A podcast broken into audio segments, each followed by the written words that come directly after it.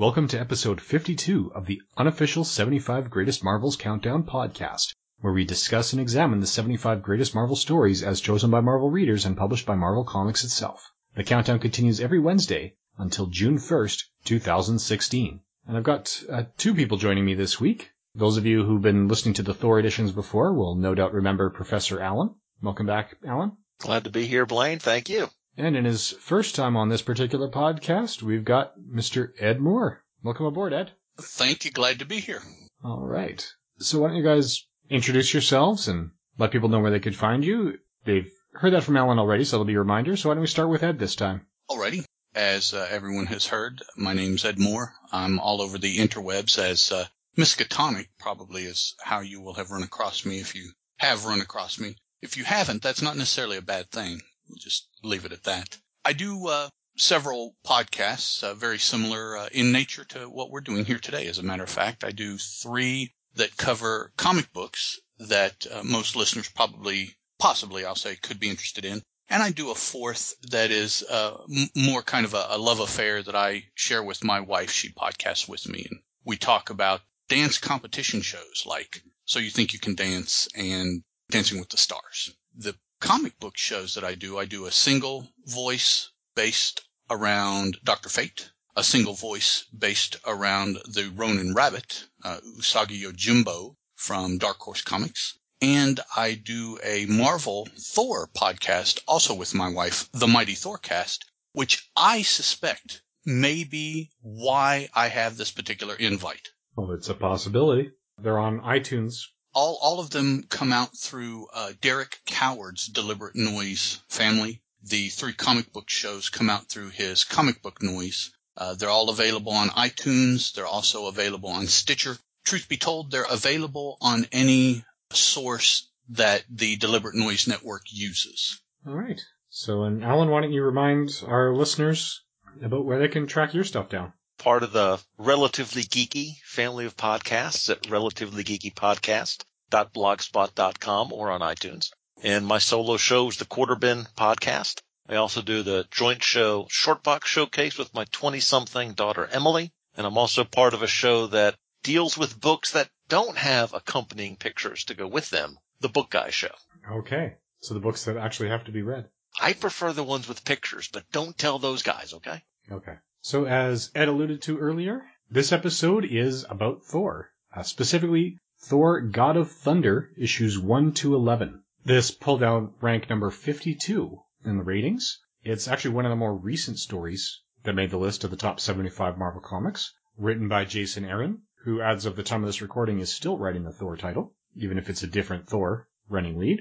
The majority of the issues were done with the art by Esad Ribic, Issue 1 had Jackson, aka Butch Geese or Geis, G-U-I-C-E, on pencils and Tom Palmer for inks. Esad Ribic did issues 2 through 11. Similarly, issue 1 had colors by Dean White, and 2 through 11 had colors by, I'm hoping I'm going to pronounce this remotely correctly, Ive Svorcina, I-V-E, S-V-O-R-E-C-I-N-A. That, yeah, I apologize if I brutalized it, but you can run the spelling through Google if you're interested in more. Letters by Joe Sabino, the assistant editor was Jake Thomas. The main editor was Lauren Sankovich, and the editor in chief for this period was Axel Alonso. The cover date was January 2013 through October 2013, so this is one of the Marvel Now releases in the first wave of Marvel Now. The actual street release dates were ranging from November 14th, 2012 to August 4th, 2013. Now, with the technical details out of the way, we'll drop in a promo for one of the shows hosted by one of this week's guests and then we'll come back and talk about the story itself. You like cheap comic books, right? Well, I'm Professor Allen, and I talk about cheap comic books on the Quarter Bin podcast. In every episode, I'll dissect a single comic from my collection, as long as I paid no more than 25 cents for the issue. Forget about $4 new comics that you can read in 4 minutes, or crossover events that can cost a hundred bucks to collect. Join me in the Quarter Bin where even bad comics are a bargain, and good ones are a steal. The Quarterbin Podcast is part of the Relatively Geeky Podcast Network. Visit us at relativelygeekypodcast.blogspot.com or search Relatively Geeky or Quarterbin Podcast in iTunes. I guarantee it'll be worth every penny. And we're back. So here we are talking about Thor God of Thunder issues 1 through 11. We've already said that this was part of the Marvel Now relaunch in the first wave, but what does that mean for the character? Was this one of the ones that just redefined the character? Was it one of the ones that just said, no, you know what, we've got a really good story to tell with this character as he or she is now? Marvel Now did a variety of things. It's safe to say at the outset it is less extreme than Superior Spider-Man was in that Marvel Now relaunch a couple months later. You know, you you mentioned uh, Blaine that this was the this was the the start of Jason Aaron's run on Thor. He's been at it for now a couple of years, and I wonder if we'll look back on it and say this is the start of a long, impressive run. You know, so that may end up being part of the significance of it. It could be. I mean, for all we know, we're looking. This could be the same as you know, looking at the first arc of Walt Simonson's run back in the 80s. Mm-hmm. Yeah, I, I think that the Marvel Now moniker was used here to give a hot creator an opportunity at a property that perhaps he had expressed interest in. Uh, but I think also that uh, he used, as as far as I know, a technique that hadn't been used much, if at all, uh, as far as the storytelling structure. Um, that's not necessarily something that's important to the character, but perhaps comic book medium, it will turn out to be something that is there, there's a mark made uh, for years to come as far as his technique that he started using uh, in this particular arc of his his Thor run. Yeah, that's entirely possible, and that's one of the things we like to discuss is the impact this has on the story or on the industry. One of the downsides to having a story this recent show up on the list is that it's really too soon to tell what that impact is going to be in a lot of ways. We can look at it go, like you said, that the structure is very unique. We could say, this is the first time we see this structure. We could say, this is the first introduction of a villain who may turn out to be a pretty significant ongoing villain for Thor. There's a lot of possibilities here. Could be if someone downloads this 20 years from now, they go, man, how could they not mention this and this and this and this? Well, because it's not published yet. yeah, there's a lot of potential here. And this is coming, well, I might as well get into my own personal story with this because it's relevant just now. As I mentioned when Alan and I were talking about Thor 362 not that long ago, I've never really been someone who takes to Thor. Right? The, the concept of Thor as, you know, this god come to earth just didn't appeal to me. And one of the things that I liked about Walt Simonson's handling of the character is also present in the way Jason Aaron handles his character. So I read this through Marvel Digital Unlimited for the sake of this podcast, and I really enjoyed it, partly because they just outright embraced the Asgardian aspect again. But in this story, there's very little to bring him to Earth. It's pretty much an Asgardian story. Mm-hmm. So yeah, you have this character that I don't think fits that well on Earth, and they didn't even try to put him there. To me, the obvious comparison is Wonder Woman and the struggling with how, in both cases, you know, how do you make those premises work in in a universe with other heroes, or how, just how do you make how do you make those stories work on Earth? And I think both of those characters have struggled, and I think that one of the strengths to me of the new 52 was the Wonder Woman book. And it did in essence what Aaron is doing here with this Thor book. And that is not worrying about the rest of anything going on in Marvel, in this case, DC in that case, and telling a story related to the gods and just doing that, forgetting the trappings, in this case, forgetting the baggage of Jane Foster and Donald Blake, just telling a Thor as a god story and not trying to fit it into anything else. I think to some extent, similar to Wonder Woman, that's where Thor can thrive, I think. Yeah, I would agree. I mean, there's, it isn't completely devoid of the rest. There's a, a brief cameo by Iron Man. I mean, as Ed said, there's a unique story structure in that we're looking at three different points in Thor's history. So we're seeing a young Thor before he's even worthy of Mjolnir. We're seeing the Thor as he is in the continuity at the time this is published. And we're seeing a far future Thor when Ragnarok seems like nothing and he's really the only Asgardian left. With the full Odin power, which is now called Thor power since he's wielded that power longer than Odin ever did. And it feels like Iron Man's introduction in a cameo was a couple pages long with a grand total of two reasons for it to be there. One was to acknowledge that, yeah, Thor's a member of the Avengers, so that when they're referring to him in the narrative later to distinguish which Thor we're looking at, there's young Thor, King Thor, and Thor the Avenger. And the other purpose was to just acknowledge that yes, Thor is part of a bigger continuity, but when he turns to Iron Man and said, this is out of your league. I'll deal with it without the Avengers. It's also their way of saying, yeah, they're in this continuity, but you're not going to see them for the rest of the story. Go away, we're doing our own thing. And you know, Blaine, I, I have to agree with you. One of the um, my I always find Thor to be slower when they try to ground him.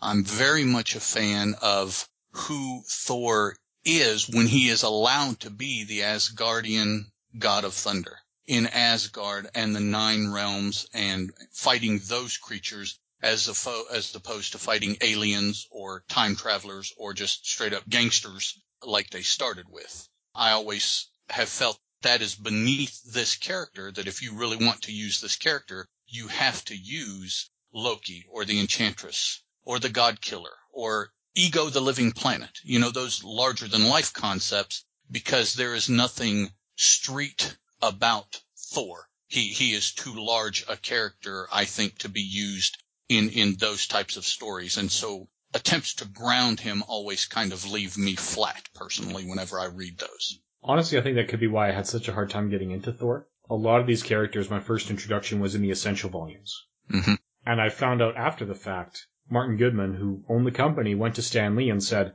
Superman is selling really well over at DC. He's a character that's practically got the powers of a god. Make me a Superman killer. And Stan Lee's response was, how do I write a character that's as powerful as a god in this grounded Marvel universe? I don't know. I got it. I'll just make him a god. He came up with the idea, handed the concept off to his brother to actually script for the first couple of issues, which is why we have that really embarrassing moment in Journey into Mystery 84 where successful nurse Jane Foster daydreams about giving up the silly career and just ironing Thor's cape and cooking his meals and cleaning his apartment. But Yeah. that did nothing to endear the character to me right off the bat. But then, you know, we get to the regular Stan Lee style where he's either doing the crazy sci-fi things with the Stone Man from Saturn, Mhm. right, from his first appearance, or you get your Zarko the Tomorrow Man, or all, all these others, and it's just, he is a god, he doesn't belong here. Right. From my understanding, he really didn't come into his own as a character until Jack Kirby took over the artwork, and basically spent a lot of time off Earth dealing with foes like Galactus. Right, so the entire Fantastic Four just barely pulled it off with the help of the Watcher and the Silver Surfer, and Thor takes on Galactus solo, where we actually get Galactus's backstory. It's this feels like it's more in that spirit. Going back to those essentials, the Tales of Asgard parts were the ones I enjoyed the most, where they're actually doing the mythology. Yeah. Yeah. I, I, I definitely, I definitely agree with you. It, uh, some of my fondest memories are reading Thor as he was coming out, reading about him being on a Viking longship sailing through space with just an open deck and everybody walking on deck and every, that was just as, as a, a youngster, no need to really discuss how young, but as a youngster, that was just an, an awesome visual image. No need to try to figure it out because that wasn't the point. The point was to be absorbed and captivated into that and just go along for the ride. And, and whenever I revisit those stories, I feel that again. So that's, that's always to me some of the, the coolest times with Thor is, is when he is on an open boat sailing through space. Okay. We don't see a lot of that here, but uh, so this story, Ed, how did you first come across this particular Thor story? Um, I have read Thor for as long as I can remember. So I was naturally reading the book as well as working towards keeping up with current Thor storylines for my own Thor podcast. So as, as it came out, I read it both as a part of my comic book reading normally, but also as part of my interest in material for, for my Thor podcast. Okay. And Alan, how about you? Not to be too pandering to my co-host, but I was first exposed to this story on the Mighty Thorcast, hosted by Ed and Terry Moore. Wow. Basically, how I keep up with new comics is listening to podcasts. That's pretty much where I get my new comic reviews from. And the ones that seem interesting, I occasionally purchase, mostly wait for the trades to come out at the library and pick them up and read them that way. So this is all Ed's fault. Oh, oh, I'm sorry. Yeah, I guess it's not in the quarter bin yet. You know, I found a couple, I found a couple of Marvel nows, but not many. No, and I could probably guess which ones, but this is a podcast about the greatest Marvel stories. Yeah, so we might as well give a broad plot synopsis of these 11 issues, which, I mean, this is a, as Ed said, it's an interesting story structure. Going by the titles, what we really have here are three stories. A five-part arc, a standalone, and then another five-part arc.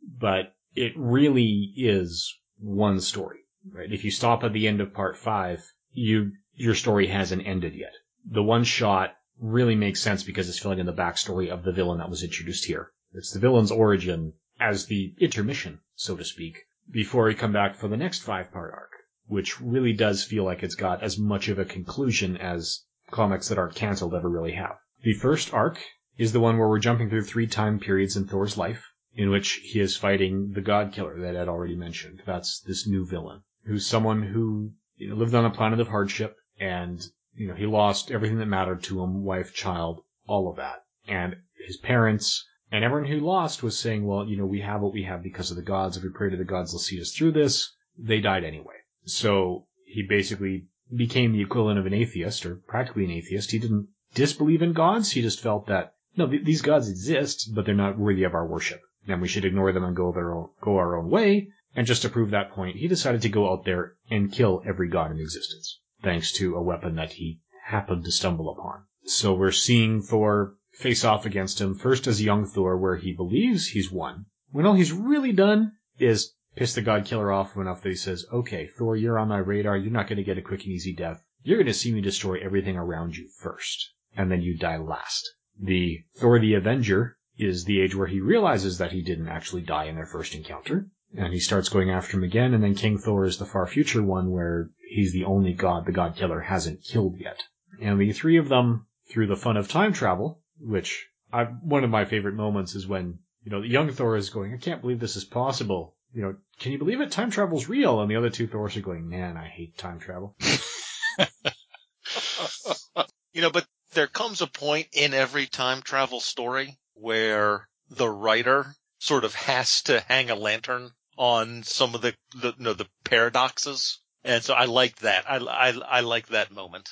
And, Yeah. and, and one of them basically says, it's time travel. Who knows how this works? Right. Because every reader at some point thinks, is this Star Trek time travel? Is this Back to the Future time travel? What version of time travel is this? So it's almost become cliche now that the writer sort of has to address that. But it did it in a very entertaining way in this case. It did, yeah, and it's because of the way they handle it, where they didn't even really try to explain it. It's hard to poke a logical hole into it. It's not like the the final episode of Next Generation, where the only logical explanation for all of the events we see on screen is that Picard really is going senile. But anyway, Well, I, I guess you can honestly find solace in the fact that in this particular story, it is magic. Yep. So, yeah, they're deliberately the, magic in comic book Thor is not the same as magic in movie Thor, where they're basically saying it's not magic, it's just science way beyond what you understand. In the Marvel Universe, magic is a thing that exists separate to science, and the Asgardians use it, as well as other gods. So yeah, they are, as soon as you introduce something that is legitimately magic, we're saying, you know what, this is not gonna fit your theories of science, because we're breaking them as soon as we, you know, wave our wands or say the magic words or cast our spells in whatever manner we have. So, yeah, they do get that loophole, which allows these to coexist. You know, if they do have that time zones out of sync, not calling it that, but essentially the Doctor Who idea where when you have multiple incarnations of the same character meeting each other, ah, it's going to make the memories fuzzy, so none of them are going to clearly recall it afterwards. Right. Which apparently is a built-in part of the universe, because it doesn't matter how they time travel. It could be the magic of the Asgardians, or, you know, the technology of Zarko the Tomorrow Man. apparently this is the way time travel always works for Thor. so, in the, the final five issues, or the third story arc in the story, if you'd like, after we get the origin of our villain in part, in issue six, the issues 7 to 11 show the villain's master plan, where he has created a bomb with the help of the god of bombs, who he's managed to intimidate and bully into making the plans for him. This bomb is able to identify and locate gods throughout all points in time. So when he detonates it, it will kill every god who's ever existed at any point. Apparently the ones he's already killed will also die this way. So it's up to the three Thors combined and anyone else they can find who's still alive that they're able to rally to their cause to stop this weapon before it detonates. So those are the broad strokes of the story. I don't know if there's any crucial details you guys feel should be mentioned as well. not, I don't think, inherent in the story. I believe there are a couple other things that occurred in the story that may be an ongoing part of uh, of Thor. Uh, some characters and, and some other concepts, as as we've mentioned, the storytelling concepts. But other than that, no, I, I think the broad strokes, fortunately or unfortunately, are, are a pretty good uh, uh, summation of this story. Yeah, in, in a lot of ways, I would say this this pitch, and most of the Marvel Now pitches came out of a retreat where a lot of people realized they were close to the ends of their run, ready to move on, and a lot of creators in the room were excited about the possibility of taking over books other people were prepared to leave. Mm-hmm. So the whole Marvel Now initiative, it involved some shifting around, like Matt Fraction's Iron Man. In order to do that, they brought on another artist to do another story arc so that they can move up his release date four months to get in the same window. And other tweaks like that. And apparently everyone is excited about swapping characters like Bendis leaving the Avengers and going to the X-Men and so forth, with the exception of Dan Slott. You know, when they got to him saying, who do you want to write? And he just like picked up all the Spider-Man material he could find and started yelling, mine, mine, mine, and ran out of the room. the only reason he got away with staying on his books is because he convinced Axel Alonso Superior Spider-Man was different enough from Amazing that it was worthwhile. Originally, Superior number one was just supposed to be Amazing 701. But this is one where I swear it's just they're in the room, and Jason Aaron had the idea for a really good story.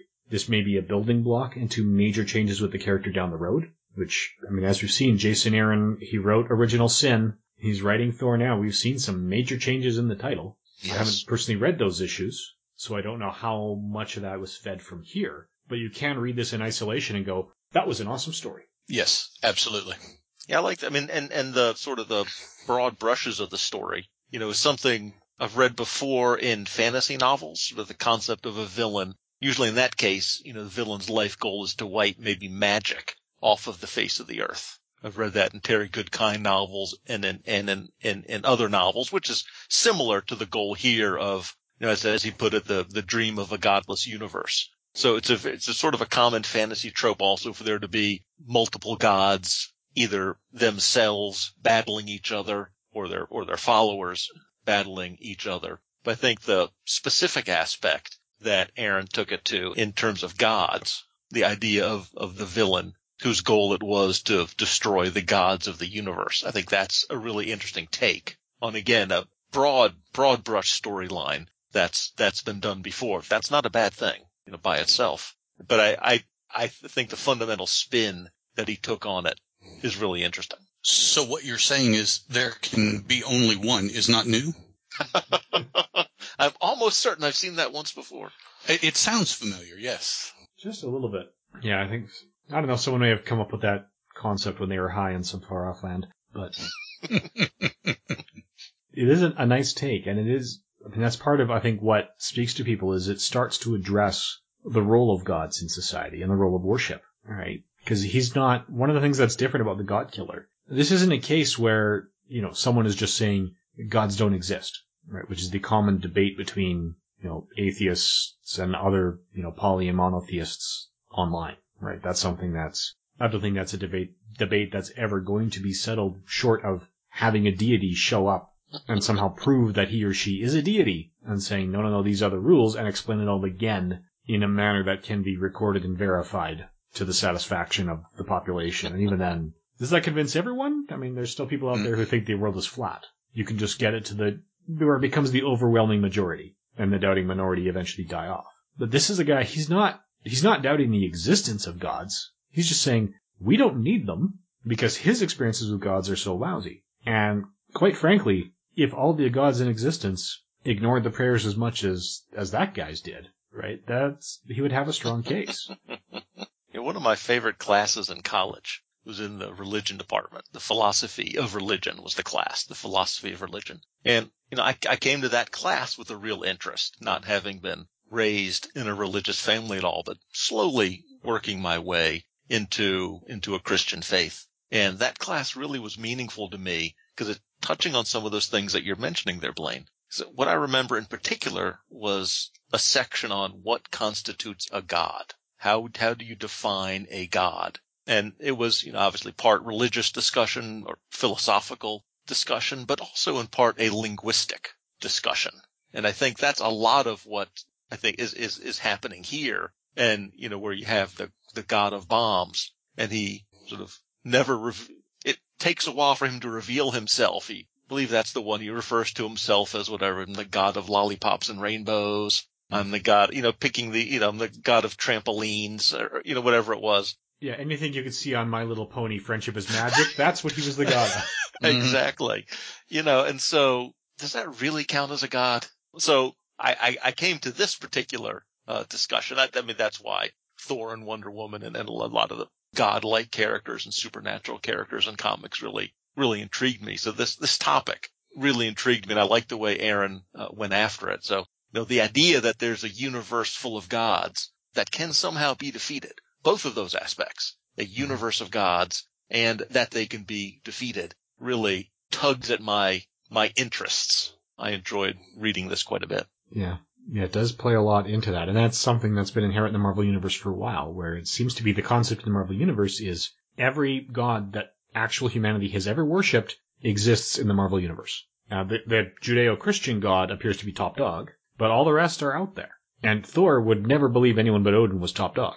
Right. So there's Mhm. even debate amongst the gods about who the supreme god is. And the Judeo-Christian god, I think I've only ever seen him on panel in uh, one story arc of the Fantastic Four when he appeared as Jack Kirby to create or to correct the damage Right. to Reed Richards' face following his encounter with Doctor Doom. I actually think that's closer, what you're describing is a little closer to the way DC does it. DC and Marvel treat these things a little bit differently. Uh, Emily and I spoke on a, on a short box showcase, uh, about the theology of the DC universe, sort of using the Constantine TV show as sort of the jumping off point for that and the way that, you know, mystical, supernatural side of that universe is handled. I think it is a, generally a little different than the way Marvel does it. I think Marvel tends to put off these gods as, well, they're just aliens in a lot of cases, where DC has the Spectre.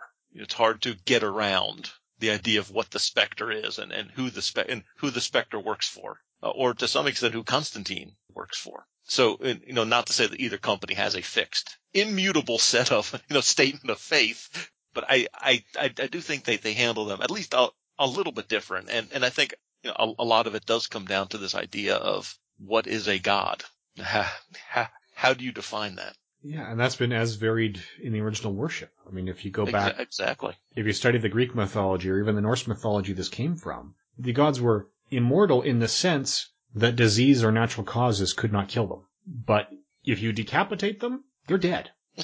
that is something that even like the Norse and Greek worshippers of these deities would all say from the start. Yeah, I mean, Odin gave up an eye for knowledge. Mhm. Right? There's a lot of Christians I know who would be grotesquely offended by the notion that their god be, could be injured or killed. I remember backlash when Dogma came out. Mhm. Right. I remember, you know, all sorts of suggestions. I remember, you know, people complaining about actually Jason Aaron's run on Ghost Rider that wrapped up in the Heaven on Fire, which was probably my favorite Ghost Rider story. These are certainly not specifically comic book topics. You know, these are, these are human, human issues, human topics. And again, I, I really like the way that, way that Aaron really handled these and, and really did go at them from, you know, the, the Norse characters being the point of view characters, Mm-hmm. starting from that perspective. And it's, one of the things I really liked about it was the way he handled the villain. Early on, he's saying, I'm not a god. You believe he's just a powerful fighter, but not necessarily a god. Because that's the way these gods have been treated in the Marvel Universe. By the end of the story, there is debate amongst the characters about whether or not the god killer is a mortal who has now become a god himself. Mm-hmm. Well, I mean, if you have the power, or uh, not even power, if you have the ability to dispatch beings that are considered gods by whomever, it is only going to be a matter of time before you encounter someone who views you as a god because you are able to defeat those that they view as a god because only another god could do that. They themselves as some uh, level of mortal could not. So interestingly enough, as the story went along, my expectation was when in the story will he or someone acknowledge him as like for what he's doing rather than as one of us. He has, you know, at what point did he become one of them and was no longer one of us? Mm-hmm. Yeah, absolutely. That was inevitable and it came. And it was, again, I really like the way Jason Aaron handles this. I, I actually love to hear him in interviews talk about his views on this. I don't know how open he would be in interviews because there's always the, when you're talking with candor about your religious beliefs, there's always the risk of alienating more audience members than you're endearing Right. when you're having that frank and open discussion. Yeah. No matter what the, the background or perspectives of the writer is, writing a respectful story or writing a fair story is really maybe the most that we can ask. Yeah. And, and I think that that was, for the most part, certainly accomplished here. It was, just as it was, as I said, his Ghost Rider run addressed a lot of the same issues as well. Which, I don't know if you guys are familiar with Heavens on Fire. I'm going to assume there's at least one listener who's not, and give a quick recap anyway. The tagline for it was, Save the Antichrist, save the world. so the notion was that an angel by the name of Zadkiel had looked at Lucifer's mistakes, figured he'd learned from them, and decided to overthrow the Christian God in heaven and take over as well. In what may or may not have been a coincidence, in the publishing schedule, the week where Zadkiel managed to oust the traditional god and take over was the week that Norman Osborn became head of S.H.I.E.L.D. and the Dark Reign began. Ah. The whole save the Antichrist de- deal was, well, God had this master plan, and the only way to avert God's plan, even though now he is in the role of God, and create his own plan, he's got to destroy God's plan first. So if you kill the Antichrist before he comes out, that usurps God's plan, and now there's an opportunity to write a new plan. So the Ghost Riders, multiple, had to protect the Antichrist long enough to get the proper God back on heaven's throne. And that storyline wrapped up right before Siege, which ousted Norman Osborn as the head of S.H.I.E.L.D. So it's like, you know, one week, they fix it, the Judeo-Christian God is back on the throne. I remember if it was the next week or the same week, but that's when, you know, the Avengers and the other heroes said, you know what, we've had enough of this, Norman Osborn's going down. So that, that timing to exactly match Dark Reign, I've always wondered if that was a deliberate plan or just a nice coincidence, because it worked very well for the tone of the Marvel Universe. I always had my suspicions about Osborn. yeah, that was also Jason Aaron, and it's, like I said, he's put a lot of thought into this. Not that he doesn't put a lot of thought into everything he writes, but this question, like Alan said, the linguistics of what is a god and what makes someone a god, whether he has those questions about our universe, aka Earth 1218, or there was just something he's considered in the Marvel universe where they've established all these gods exist. Either way, he's put a lot of thought into it, and it shows in the writing. So this is one of the stories you can kick back and read it for the sake of pure enjoyment and not looking deeper, and walk away saying that was good. But he's also giving you enough meat that if you want to sit and analyze and debate, it's there to do it. Definitely. I think we've sort of accidentally stumbled into the deeper meanings. That portion I stole from Mission Log about whether or not there are any morals or messages or, or hidden meanings, and I think that's a lot of it. On the surface, we've got a, a, a good story about a very powerful character at the end of his rope who really thinks this might be the end of everything. This might be something I cannot beat. And on the other hand, if you want to dig into it, it's well, what does that mean when this character's a god? I don't know. Alan and I have spoken a lot about this. Ed, did you have anything to add? I I just find myself in agreement with m- most of what you gentlemen are saying, uh, both as far as the story, uh, as far as my personal perspective goes. I also identify as a Christian, so topics about uh, the definition of uh, God or a God is is always something that has interested me. Before uh, I became a Christian as a as a child, the fact that Thor was identified, and I'm I'm throwing out air quotes, which you guys can see on the camera, but of course you folks listening can't. As as a god, that's you know that's always been something that's intrigued me, and I think that Jason Aaron perhaps was trying to interject his thoughts into this. I'm not sure. I've never heard him interview on this particular story before, so I honestly am not comfortable in trying to say, you know, what I think that he was trying to say. I've come across both personally and in other reviews several different things that could have been his point besides just trying to tell what he thought was a cool story, which I think was a, a large part of his point. You know, he had this idea. The overarching story that I got out of it, though, was the God's, God killer's, shall we say, ascension to being a God himself. To me, that was the story. And Aaron thought that it would be cool to tell that story using Thor as, if not the vehicle, then the foil. Thor's already there. Can this other dude get there? And then he used the concept of the God killer and his terrible life up to that point and then his climb to what, in my opinion, was his achieving the same level of godhood that he had had issue with that started him on this quest to begin with. So ultimately to me the story was of this character's drive to get rid of something and of course he became what he was trying to get rid of ultimately. And then to me the third act, the last five issues was more the story of him coming to grips with that not just realization but that actuality.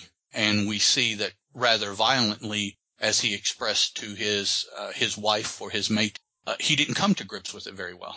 Oh yeah, I think it's very safe to say he did not come to grips with this very well at all. Well, you could make an argument that he did not have a whole lot of grips to begin with, of course. But yeah, at, at the end, he he did not he did not just not like what he had become, but he did not like the fact that he had become what he did not like. Wow, that's just all kinds of double speak there. But read the story, guys, if you haven't, and you you'll definitely see what we're talking about almost parenthetically here. It can be perceived very, very deeply, or if you just want to read a good uh, superhero beat the bad guy kind of story, it's it's got that. There's multiple, multiple layers depending on how personally you want to take the story. And I think that's one of the things all three of us have been bouncing around is different levels of personalness that the right. story means to us. And you can, you know, obviously take God Killer and throw it into, into a religious context. Ed's pointing out almost the psychological context. You just think about it, sort of, it is a classic story of someone who becomes that which they despise.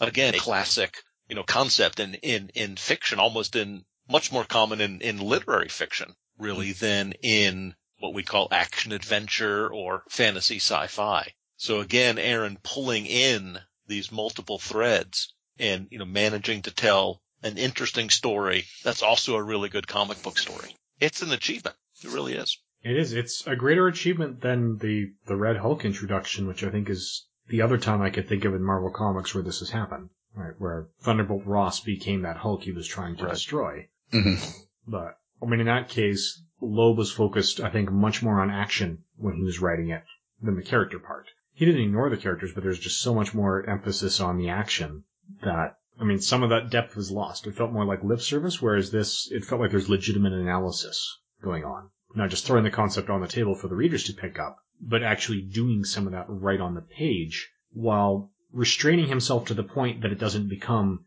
the philosophy that takes over the book. Right. Right. It, it never reached the point of, say, Green Lantern Mosaic, which I don't know if you guys are familiar with that series. It lasted 18 issues and was planned for more. And I think part of the reason it, it struggled and they wrapped it up a lot sooner than expected. Reading it, it feels like they never did decide whether that was going to be a superhero action book or a philosophy book. Right. And they didn't walk the line well enough that it just, it felt like neither side was served sufficiently and it lost both audiences. And let me say in this case, there's some heady issues in here if, if you want them, but you don't have to go there as opposed to say some things that classically a Grant Morrison or an Alan Moore might write where you have to go there. Or, or it's almost either written intentionally at that level just as a show off, maybe, you know, to how bright the writer is or to, we're going to make you think about these things. You know, again, this is written as a pretty fast paced action adventure story, but there's something else there to think about if you'd like to. There is. And that's, frankly, that's the way I like my fiction. You know, if you wanted to shut your brain off and get the entertainment, you can. If you want to look at it in depth, that depth is there. Exactly. Right. I, I like stories that do not break under scrutiny, and this, not just in terms of the philosophy, but in terms of the time travel story structure. You can scrutinize this, and it still doesn't break. And that in itself is a pretty significant achievement. Agreed. It's really hard to do when time travel's involved. so, I think we kind of done a lot of this naturally, but do you guys have any closing thoughts on the story? One of the things that uh, that you've been trying to cover with this series is the uh, significance, and I think we we kind of touched on that earlier. I think, and and this is potentially not a very popular, I think, but I, let's let's say I suspect. I suspect that one of the things that really helped this story make the top 75 was the nearness to the asking of the question. Truth be told, I believe that you mentioned the um, Simonson run earlier in the show. I think that that will be uh, fondly remembered longer by not just Thor readers, but by readers of comics who were attracted to Thor at the time, than the same for this particular story. And so, uh, 50 years from now, I certainly feel that the Simonson Thor would make a 75. I question that Aaron's, or at least this Aaron story of Thor would make a top 75 for Marvel. So I think that the nearness to when this was published and when the question was asked really helped this story make the list. Yes, it certainly has the advantage of being a new Thor book and even a new number one in the age of the Marvel Cinematic Universe. So it it it may be a bit inflated by that. I I, I agree with that. I do think it's very good. I don't know, you know, if they do this again in a few years, the top 80 stories from Marvel's first 80 years or maybe the first 60 years of modern, you know, the top 60 stories of the modern, uh, whatever it would be that, that it might not, uh, might not make it. But I, th- I think it might be in the discussion, or at least if you're looking at stories from this era, from the mm-hmm. early 2010s, you know, I, th- I think it might hold up. It might hold up in that sense. You know, it might stick in the countdown, maybe, maybe a little bit lower, but I, th- I think the, the last time that, that we talked, Blaine, about a, a book that was higher, I think 66th in the listing. You know, that one, that, that was a Simonson, a, a Simonson story. And part of the problem is there's so much good stuff in the Simonson run. Absolutely. You know, we, we even kicked around at that issue. It was, it was a single issue 362. We thought, well, at most, it, at least it should have been 360 through 362. And it's really part of a longer arc. And really, why don't we just go from the whole Simonson run and put that in.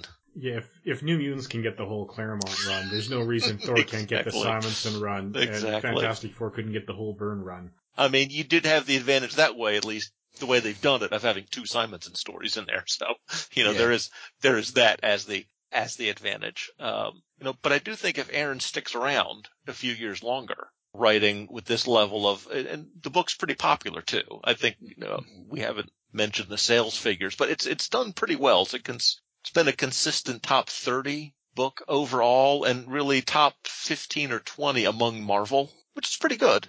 You know, which is pretty. It's in the top half, top third of what they're producing. It is certainly selling well enough that when Aaron leaves the book with the sales numbers where they are, it's going to be because he was done with the book.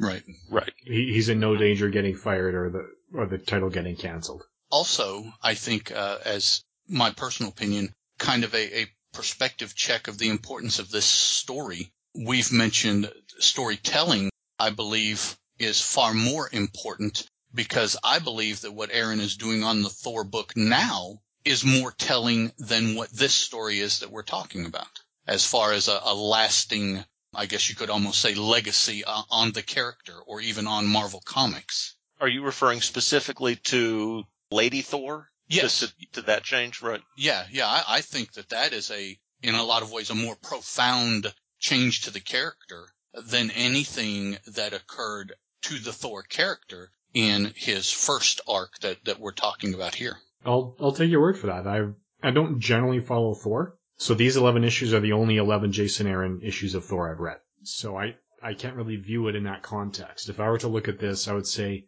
it is certainly entertaining or more entertaining than some of the issues on the list. I swear some of these issues on the list are on the list because character X appears for the first time. Okay, yeah. Right. Yep. It's as an entertainment value, I put it higher up on the list. If you're looking for something with that more literary quality of getting to the deeper philosophical end, this will definitely overtake a number of the issues on the uh, the stories on the list. But if you're just saying like the greatest overall stories, when you're looking at a combination of deeper meanings, entertainment value, and impact on the continuity in the long term. Yeah, I don't know how well it's going to hold up in the long term. If you're saying, you know, if Marvel is their 100th anniversary, I wouldn't bet on this being on the top 100 of all Marvel stories list. No, I wouldn't either. Yeah, I would say if you come up with a list of the most entertaining Thor stories ever told, it could be pretty near the top of that one. If you restrict your stories to just the Thor character instead of the whole publishing line. Right.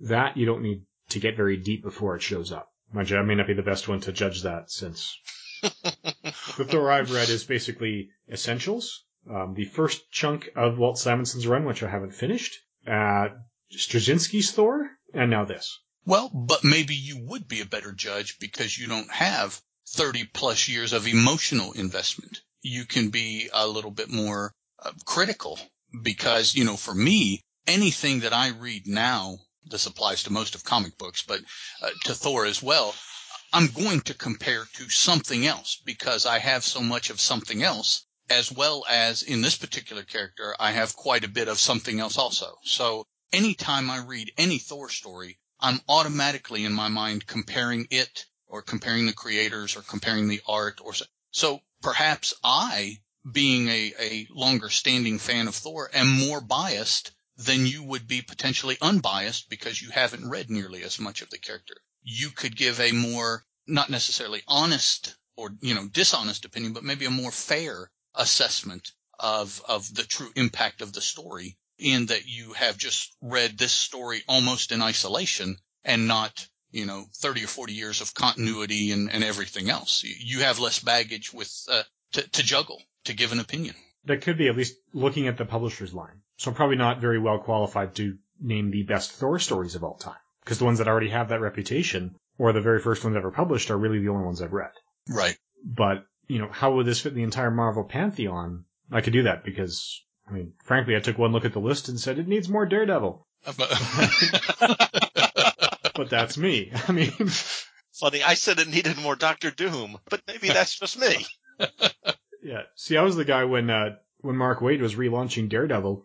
He's the one going, you know, they're putting him against Klaw because you got a guy with, you know, the blind guy with the super enhanced hearing who's never felt Klaw, the man of sound before, and he needs to be in that. And I'm the guy reading this list going, Klaue's showing up again. It's about time. We haven't seen him since issue 237, which is like one shot fill. And it was later when I, I read the Mark Waid interviews. I'm like, how did Mark Waid miss that? It's there. I've got the issue. It's uh, cover dated December 1986. If I know this, the writer should know this. Absolutely. Yeah, I had that same issue when I, I heard the interview on Word Balloon of them with the, the writer of the Pet Avengers saying, you know, this, the assistant editor found out that Speedball has a cat, but his name Niels was lousy, so they they brought him into the Pet Avengers, but renamed him. And I'm going, but Niels was a brilliant name. Speedball's origin, the cat belonged to the scientists who were studying getting energy from extra dimensional sources, and the first scientist ever to propose that was Niels Bohr. That's Niels clearly who he's named after. like, this is a brilliant tribute. Don't rename Niels. But yeah, so some of that is our own context and our own background. We we bring our own biases and experiences, you know, to these to these books. And Ed mentioned without revealing either one of ours age, which is really similar, which are both really similar to each other. You know, the classic line, I, I, I, I love it. You know, the golden age is 11. You know, whatever you read when you were 11, that's the most important thing to you. And so, you know, uh, uh, you know, Ed, Ed actually on, on, on his podcast had the experience of revisiting books that he had read as a slightly younger man. Slightly, yes. you know, but, but that stuff you, you can't, you know, uh, uh, you know, you're always comparing to, to everything that you've read before and, and, and that's okay. Yep. And there, although I will say there are times when you do not want to go back and watch stuff you loved when you were 11. Seven year old me would have told you that Knight Rider was the greatest show that had ever seen television. Seventeen year old me couldn't make it through an episode. Ah, 17 year old you had some issues, man. I think that's sounds like that's all the, the comments we had to say about Thor God of Thunder. So again, Alan and Ed, thank you very much for joining us. Thank you. Glad to be here. Right. And uh, for those listening along at home, the next podcast, Deadpool Kills, is actually a, a composite of three different miniseries. So in Spot 51, we have Deadpool Kills the Marvel Universe issues 1 through 4, Deadpool Killustrated issues 1 through 4, and Deadpool Kills Deadpool issues 1 through 4, which are collected in three different trade paperbacks for the three different story arcs. The Deadpool Minibus hardcover, which has them all in one spot. They can also be found on Comixology and Marvel Digital Unlimited. The uh, Digital Unlimited is where I plan to read them. You will have to poke around because the Deadpool Killustrated, it's not treated as a four issue miniseries. It is in there listed as four separate issues. So when they put him back in Moby Dick, it's the Moby Dick issue. When they put him back in Pride and Prejudice, it's the Pride and Prejudice issue and, and so forth. So they're all there, but it may require some hunting. Okay, and remember you can find the show on iTunes and Stitcher, and you can rate it in both of those places. You can also find the show and its RSS feed directly on Bureau42.com. And uh, Alan and Ed, if you'd like to remind people quickly where they can find you. I'm at relativelygeekypodcast.blogspot.com or search Relatively Geeky in iTunes. And you can find my shows on the Deliberate Noise slash Comic Book Noise Network, as well as many others. All right. So thanks again for joining us, and audience, thank you for listening.